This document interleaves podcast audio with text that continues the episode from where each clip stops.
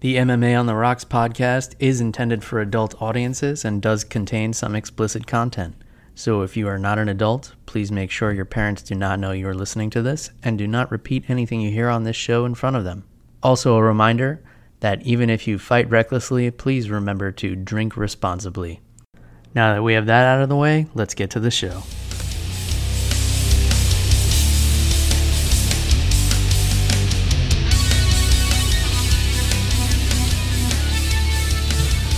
Welcome to MMA on the Rocks. My name is Bill Welker, and you are listening to episode number 85. Today's Sunday, March the 18th, day after St. Patrick's Day. Happy St. Patrick's Day to all the Irish folks out there and all the folks who pretended to be Irish over the weekend.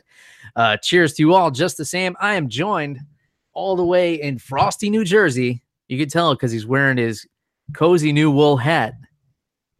My co-hosts, Jeff the Animal Wilson. Jeff, how you doing on this early Sunday evening, my friend? You keeping warm up there? Yeah, dude. My aunt wove me this wool hat, and it's still cold in the middle of March in New Jersey, so I gotta wear it.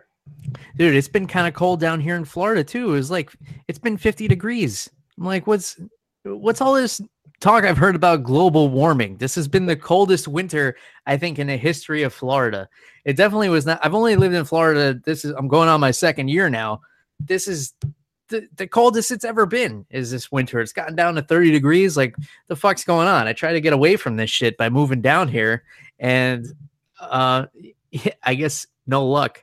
In any case, uh UFC Fight Night 127 took place last night at the O2 Arena in London, England. It was headlined by Alexander Volkov and Fabricio Werdum.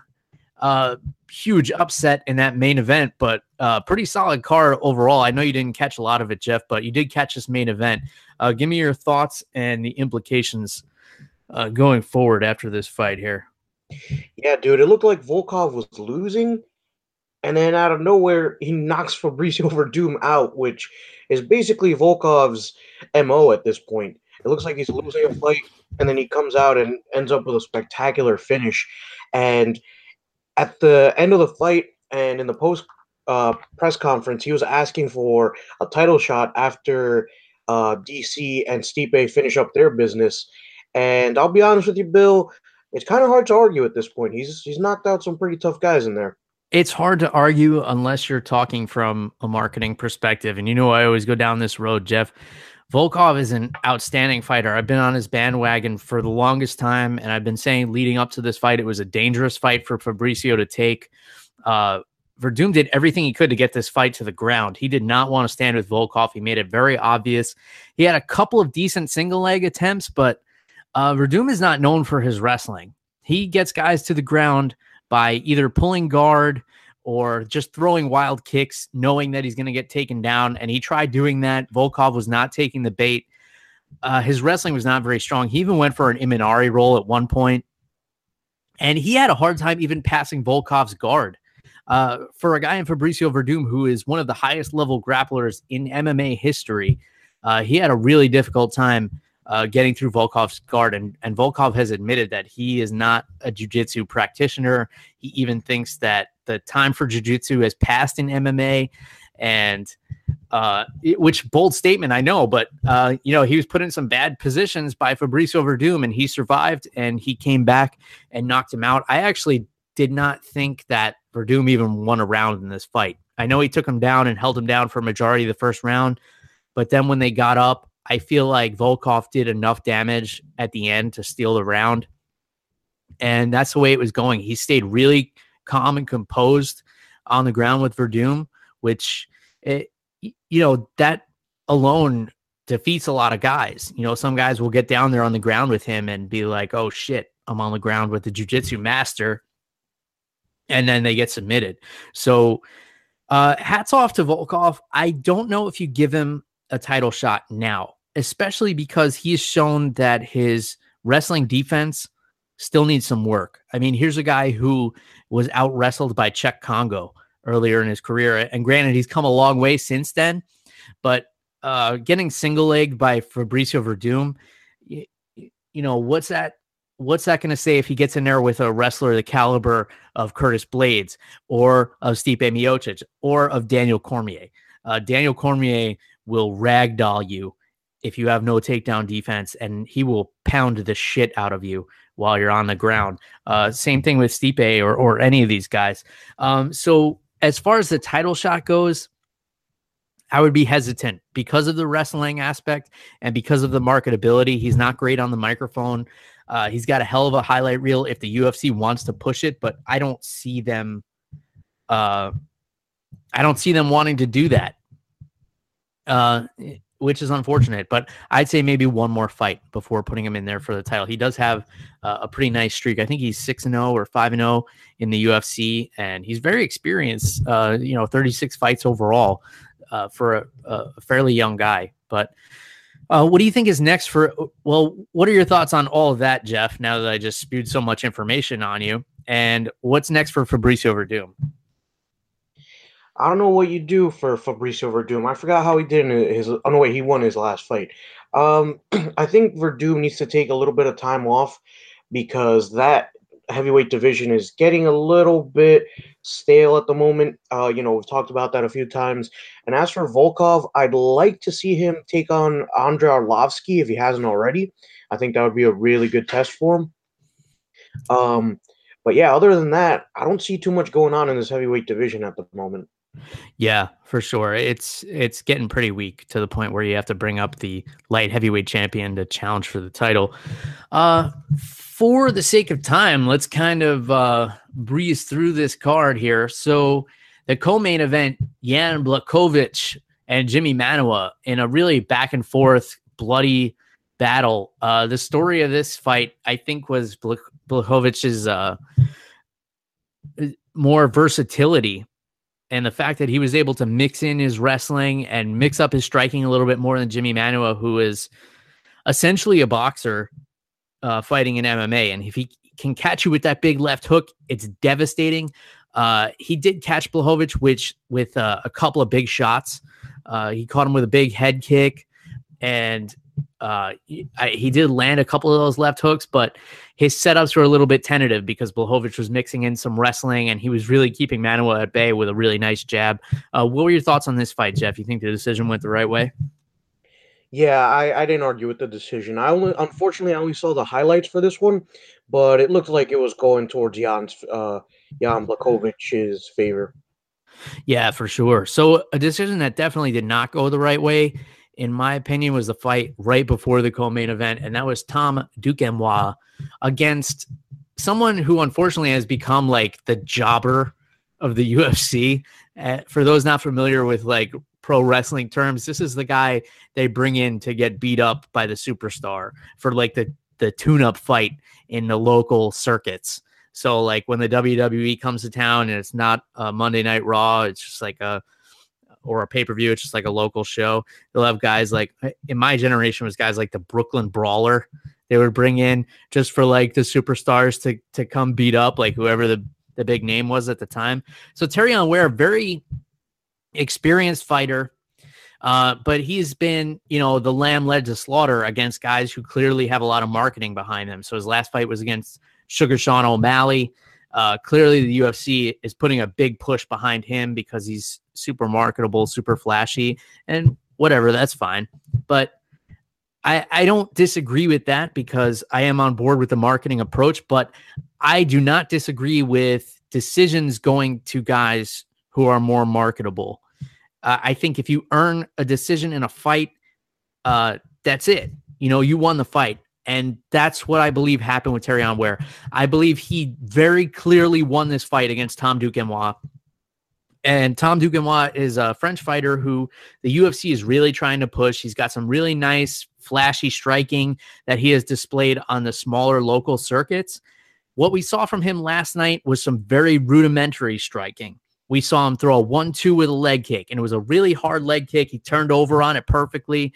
He got a lot of torque on it. It looked like it hurt Terrion Ware, but the volume from Terrion Ware was unbelievable. He was outstriking Tom Duquesnoy. Uh, Duquesnoy was getting frustrated, going for failed takedowns. Uh, he got taken down a couple of times. One judge even gave this fight 30 27 in favor of Tom Duquesnoy when Terry Ware very clearly won the third round. Not only did he win the fir- the third round, but he hit a very nice low ankle pick takedown right at the end of the round to make sure he secured it. And even Tom Duquesnoy looked surprised that he won this decision. So, given all that information I've just downloaded to you, Jeff, because I know you didn't catch this fight, uh, what are your thoughts on this sort of thing happening? Obviously, Tom Duquesnoy, the more local favorite because he's the French guy fighting in London against the American, and he's the one with a marketing push behind him. But uh, this was a very, I think, in, by the second round, Terrion Ware was outstriking him 118 strikes to like 20. Uh, it was that big of a discrepancy. Even Duquesnoy looked surprised. So uh, I know I just threw a lot of information at you, Jeff. Uh, let me get your reaction to this because I know you didn't catch the fight. Yeah, I caught a few highlights on MMA World, and it was a little weird because at the end of the fight, Terrion Ware had both of his hands up, and um, Duquesnoy, his body language was just like you said. He was, you know, with his head down a little bit. It looked like he hadn't won, and then the ref raised his hand, and he looked really surprised. Um, however, the highlights for this were all of those leg kicks that you mentioned. So I it like even from a marketing standpoint, it looked like they purposely made it look like Duquesnoy won, even in the mm-hmm. highlights, because the only highlights were all those leg kicks. I didn't see the ankle pick, I didn't see the takedowns. So uh, it's it's wrong, dude. I don't agree with it. I'm with you on this one. I don't agree with it. I know you're trying to get uh, this guy Duquesnoy on the highlight reel and everything, but I feel like robbing Terrion Ware isn't right either. Yeah, I I just don't want MMA to turn into what boxing is, where you know if the more marketable guy, if it goes to a decision, the guy with more marketability wins no matter what. Uh, now, I'm a big fan of marketing, Jeff. You know this. I know that you have to put certain resources behind certain fighters, but at the same time, I want their wins to be legitimate. If you're going to get behind a guy and market him, then you know it's it's got to be a fair fight still. If Terrion Ware goes out there, uh, you know, and, and you're putting him in there as the lamb to slaughter, and he surprises you and he wins the fight, then you know shit happens. He wins the fight. You got to give him the W, uh, and I, I think that's fucked up. I don't think you know that things should go down that way. Now, if you disagree and you somehow think that Tom Duquesnoy won that fight, I'm open to a debate on it. So if you want to reach out on social media and you know, maybe I was missing something when I watched this fight. I woke up early this morning to go back and watch the fights that I missed last night because this card was really early in the day here in the states. It started at 5 p.m., so I just couldn't watch it. So I woke up early this morning. I was feeding the baby, and I was, you know, you know, watching the main card. But from my perspective, uh, Tom Duquesnoy clearly lost this fight. I and even in the post-fight interview, he didn't. He's like, I don't know, the leg kicks. Uh, it was like he had no answer for like why he won. Um, so he could be a bright star. You know, he's been flashy in the in the local circuits, but the thing with MMA, Jeff, and you know this as well as I do, there's such a discrepancy between the local professional circuits and a platform like the UFC. There just is. That's why someone like a Sage Northcutt can look so phenomenal in those local circuits because his talent is so much above those guys that he's fighting. But when you put him on uh, the highest elite level platform like the UFC, that's why there's only like a handful of camps that are producing fighters. You know, there's probably less than a dozen of legitimate camps. If you go through the entire UFC roster, obviously there are your outliers like uh, Stipe Miocic, who is not training at a big camp, and uh, you know, I there there are a few other examples I'm not thinking of, but in any case, uh, in my book, Terrion Ware won that fight, and even though he has three losses in a row and he's brought in as the lamb to slaughter, I hope he doesn't get caught because uh, he he does put on exciting fights and he gets in there. He went the distance with Sean O'Malley, um, so hopefully uh, the UFC doesn't cut him over this because I, I think he very clearly won that fight. And if it, it's only for marketing reasons that Tom Duquesnoy got the W, then that's fucked up. If you're listening, UFC, uh, we think that's fucked up. So, something else that's fucked up. Two fights on this card, Jeff, were finished with one second to go in the third round. Uh, the first of which was a submission by Paul Craig over uh, Magomed Ankalev. Ankela Ankeliev. I don't know, Jeff. I'm usually better with these things, but I, I didn't do my res- my uh, research here. Um, so Paul Craig getting the triangle choke with one second to go, four minutes, 59 seconds of the third round. And the other fight with Leon Edwards and Peter Sobotta, who had a really competitive fight, really back and forth. But I, I think Leon Edwards was the clear victor here. But with the way the judging was going, who knows how this could have gone? But he's he gets a TKO over Peter Sobotta at four minutes, 59 seconds of the third round. Uh, did you catch either of these? And even if you didn't, Jeff, what's your reaction? One second to go, getting the job done. Uh, what do you think about uh, Edwards and Paul Craig here getting the job done? Yeah, I saw the highlights for these, and Bill, I love it.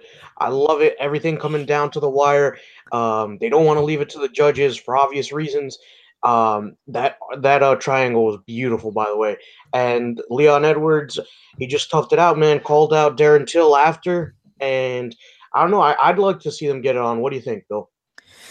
I like it. Uh, hmm, it could be a good fight. I, I it seems like based on Leon Edwards' performance, it seems like he's treading on dangerous ground. I mean, I think Edwards was ranked 15th going into this.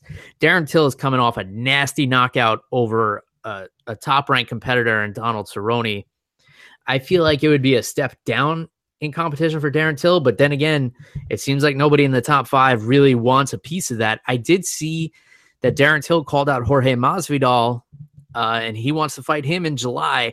That's a little bit more appealing to me, Jeff. But I wouldn't be mad at Leon Edwards and Darren Till. They got the whole like who's the better who's the most badass uh, British welterweight going on. But uh, Masvidal and Darren Till, that's a scrap. Uh, you know, I'm going to be tuning in for, and I feel like that could even draw in some casual fans. Uh, I see from the look on your face, you maybe didn't hear about this call out. So, uh, what's your reaction to that now, Jeff? I did not hear that call out. But yeah, I think that one went to my palate a little bit more. I think I want to see Masvidal versus Darren Till. Forget, re- disregard my previous comments. we'll strike it from the record. I'm not going to go back and edit this because uh, I'll be honest, I don't edit these podcasts. whatever, whatever comes out of our mouths, uh, that's what goes into it. All right, so uh, pretty solid card overall. Uh, I'll be honest, I didn't catch all of it. I do want to go back and watch uh, Kajan Johnson and Stevie Ray. They went to a split decision in favor of Johnson. Uh, I'm interested to see how that fight was scored, just based on, you know, the abomination that was the judging in Duguay versus Terrion Ware. Uh, and then the, most of the rest of the card w- was pretty much finishes. Uh, so the two, the two finishes with a second to go, that's got to be some kind of UFC record. I, I can't even remember the last time a fight was finished with a second to go. I think the last time was maybe Mighty Mouse Johnson did it to uh hmm Japanese fighter whose name is escaping me. Uh, but he armbarred him with like one or two seconds left. Uh, in any case, solid card. Uh, the next card, we got a couple of weeks off here, Jeff. So the next card is UFC 223. And I feel like this is perfect because I need a couple of weeks off to decompress, you, you know, to catch up on the MMA news because I fall behind on it. Uh, because I try to, you know, dive so deep into the cards for the podcast, and you know, I drink a lot of booze, so I don't have that many brain cells left. Uh, so I need to kind of regroup, and I'm really looking forward to a three week build up to this fight. However, if this fight gets canceled because Tony Ferguson gets injured kicking metal pipes or Khabib can't make weight, I'm gonna lose my fucking mind, Jeff. I, I don't I don't think there's enough bourbon on planet Earth to to resurrect me from this. Uh, but I am so fucking excited. Somebody somebody asked me the other day, they were like, What fight coming up are you looking forward to? And I was like, Tony Ferguson and Khabib Nurmagomedov. This is the best fight you can make between any two combination of guys on this roster. This is such an interesting fight. You have the undefeated record of Khabib against the complete unpredictability of Tony Ferguson that makes this matchup so enticing. And I don't want to get too far into it because we have three weeks of shows with zero content planned. but tell me, what are your thoughts on? Do you like the layoff here, Jeff? Are you on board with me on that? And are you as excited as I am for this matchup? Oh, absolutely, Bill. And it's going to be in Brooklyn. I'm really debating whether I should go and see it in person, but I feel like I wouldn't appreciate it as much because mm. when you're there, you know, I was I was just yelling and cheering and I couldn't look at the fights from an analytical standpoint and I want to be able to do that for this card because the card looks awesome and this yeah. fight is it's probably the one of the best fights that they could put on for this year, aside from DC versus Stipe. I'm super excited for it. Yeah, this is one of those like th- this is kind of giving me a nostalgic feeling to what it was like, you know, five or six years ago when there was only a card every three months or, or something like that, and you had to really look forward to them. Um, I I am really debating buying this one. Jeff, maybe you should just fly down here. We should just order this fight. Um, but the thing about this is I'm not pressing purchase until like the main card starts. Until like until like Joe Rogan is giving his red face like veins bursting like promo that he does at the end of the SF uh FS1 prelims where he's like, You gotta buy this card, it's gonna be insane. And Dana White's just standing next to him, equally as red and just laughing because he's embarrassed, like part embarrassed from Joe Rogan's promo work that I love so much. Uh, I'm not clicking pay until they start like that that gladiator song intro because one of these guys could potentially pull out. This is also what makes it so exciting, Jeff. Is like this fight might not happen. We might have to put it off another 6 months. but I'm okay with that. I'm okay rolling the dice on this one because I'm so fucking excited for this fight. And uh, you know me, Jeff. I'm not a very emotional guy. I don't get amped up for a lot of things, but I am genuinely excited for this fight. I can't wait. Um, just for the fact that you know what Khabib is going to do. He's going to take take you down and beat the fuck out of you. You have no clue what Tony Ferguson is going to do. So it's like you know two Rams kind of going at it. Which one is going to give in first? And uh, it's awesome. And I'm looking forward to the fact that we'll be able to spend a lot of time taking a deep dive into this fight and really breaking it down. I'm really looking forward to that, Jeff. I plan on watching tape on both fighters and actually like doing homework instead of just turning on a microphone and going live on the internet like we usually do every week. I might actually might actually put a little research into this. In any case, Jeff, uh, St. Patrick's Day yesterday. This is the day when the whole world wants to be Irish. Did you partake in any festivities? And uh, if not, I know you were sipping on some uh, pretty good craft beer lately. So, uh, what's your booze lifestyle been like in the past week or so? Yeah, so Bill, midweek I went to uh, have lunch at the beer spot and grill in Fort Lee, which we've been to a few times. And oh yeah, I had their Cobb salad, which is awesome. And to drink, I had a Brick City, um, what was it called? The Butcher. That's what it was called. Mm-hmm. And dude, I I let the you know I tried a sip of it first, and I was getting these um, citrus notes. I it was either orange or grapefruit. I believe it was orange, and it went really well with the hoppiness. It was more of a. I felt like it was more of a summertime drink, but mm-hmm. awesome stuff. Uh, brewed local. It's from Little Ferry, New Jersey. So next time you're up here, we might have to take a trip out there. Brick City. I, I think I think I've been to that brewery before. That's like it's really close by to Fort Lee, right? I believe so. Yes. I think when when I was working in New Jersey, we we did a couple of happy hours there. Really solid uh, brewery. They got some good IPAs. They got some good stuff on draft there. Nice uh nice spot. You should definitely go check it out. That sounds awesome. Um, might have to ask you to send some growlers my way. Uh, but in any case, uh, so St. Patrick's Day, Jeff a lot of Guinness and Jameson flowing everywhere. Uh, you know, obviously I have a two month old child, so I wasn't out at a parade or anything like that. But I was, uh, I was, uh, you know, we went out to uh, a local bar, actually a local street fair here in Safety Harbor Friday night, and then uh, in Dunedin Saturday afternoon. And I had a couple of Guinnesses, and I know what goes through people's minds when I say I had a Guinness? People say, "Oh, I don't like Guinness. It's too heavy for me." And to that I say you don't know what the fuck you're talking about because Guinness is not heavy at all. It's actually a very light drinking beer. It's quite sweet. People will say like, "Oh, it tastes like motor oil," or t-. no, that's just what it looks like. And you have the mindset of a toddler, and you look at it, and it's a dark beer, and you don't want it because you're a fucking baby. Well, let me tell you something. You need to grow up. You need to go find an Irish pub that does a proper Guinness pour. And I, I, know I've talked about this on the show before, Jeff, but I'm very adamant about this because I don't like when people say that they won't drink Guinness because it's too heavy or you know whatever the reason is. And I, I very recently turned some people's opinions on this. You have to go to a place that has Guinness on a separate draft line. So if you see all the taps in a bar, if Guinness is like right in the middle, just pass over it, get something else, get an IPA, get a Bud Light, get, you know, whatever other trash you drink.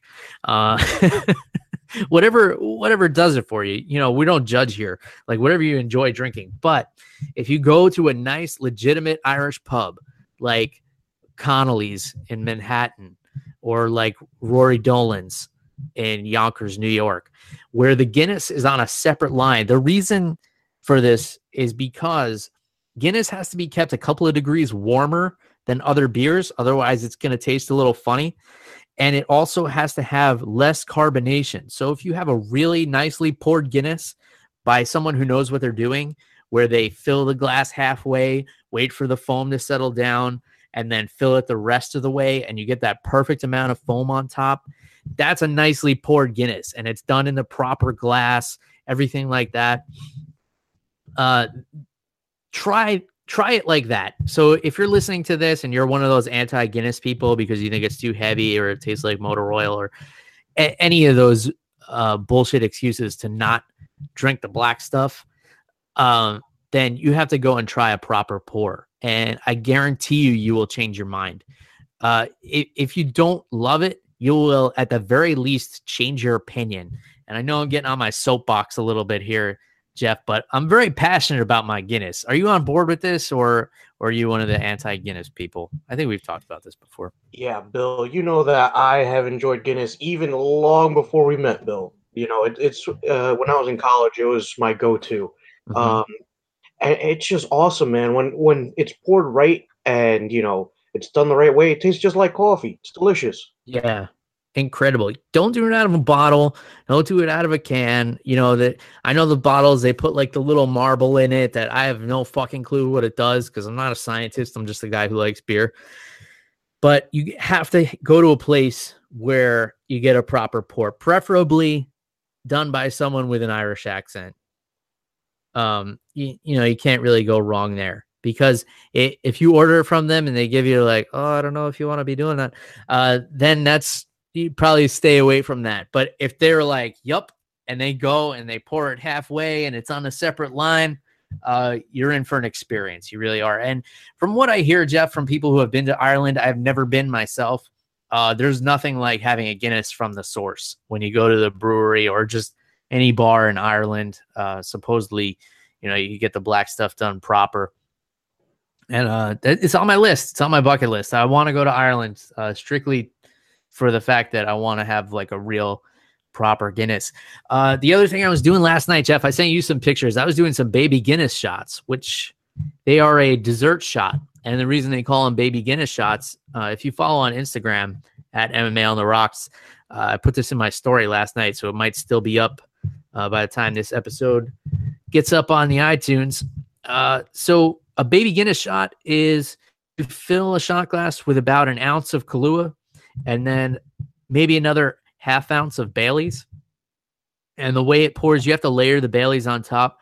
So the way you do that, you take a, a small bar spoon and you just kind of rest the spoon on top of the Kahlua and you pour the Bailey's over the spoon so it layers on top uh, really nicely. And uh, I sent you a picture of this last night, Jeff. And it's a really sweet, uh, for me, it's really sweet. For people who really enjoy sweets, it's probably not that sweet, but uh, it's a really nice nightcap shot, or you know, a really nice start your night shot if you have a sweet tooth. Uh, but very delicious. The Kahlua and the Bailey's uh, combo uh, is is really nice, and you know you don't have to layer the shot. I mean, you just pour them in the shot glass and and mix them together. It's all going to the same place anyway. But uh, if you want to get that nice uh, Snapchat or that nice uh, Instagram story picture, uh, you used a little spoon and uh, just rest it on top of the Kahlua, pour it over. Uh, what do you think, Jeff? You think like uh, this is something you might want to try at some point? Absolutely. It sounds delicious.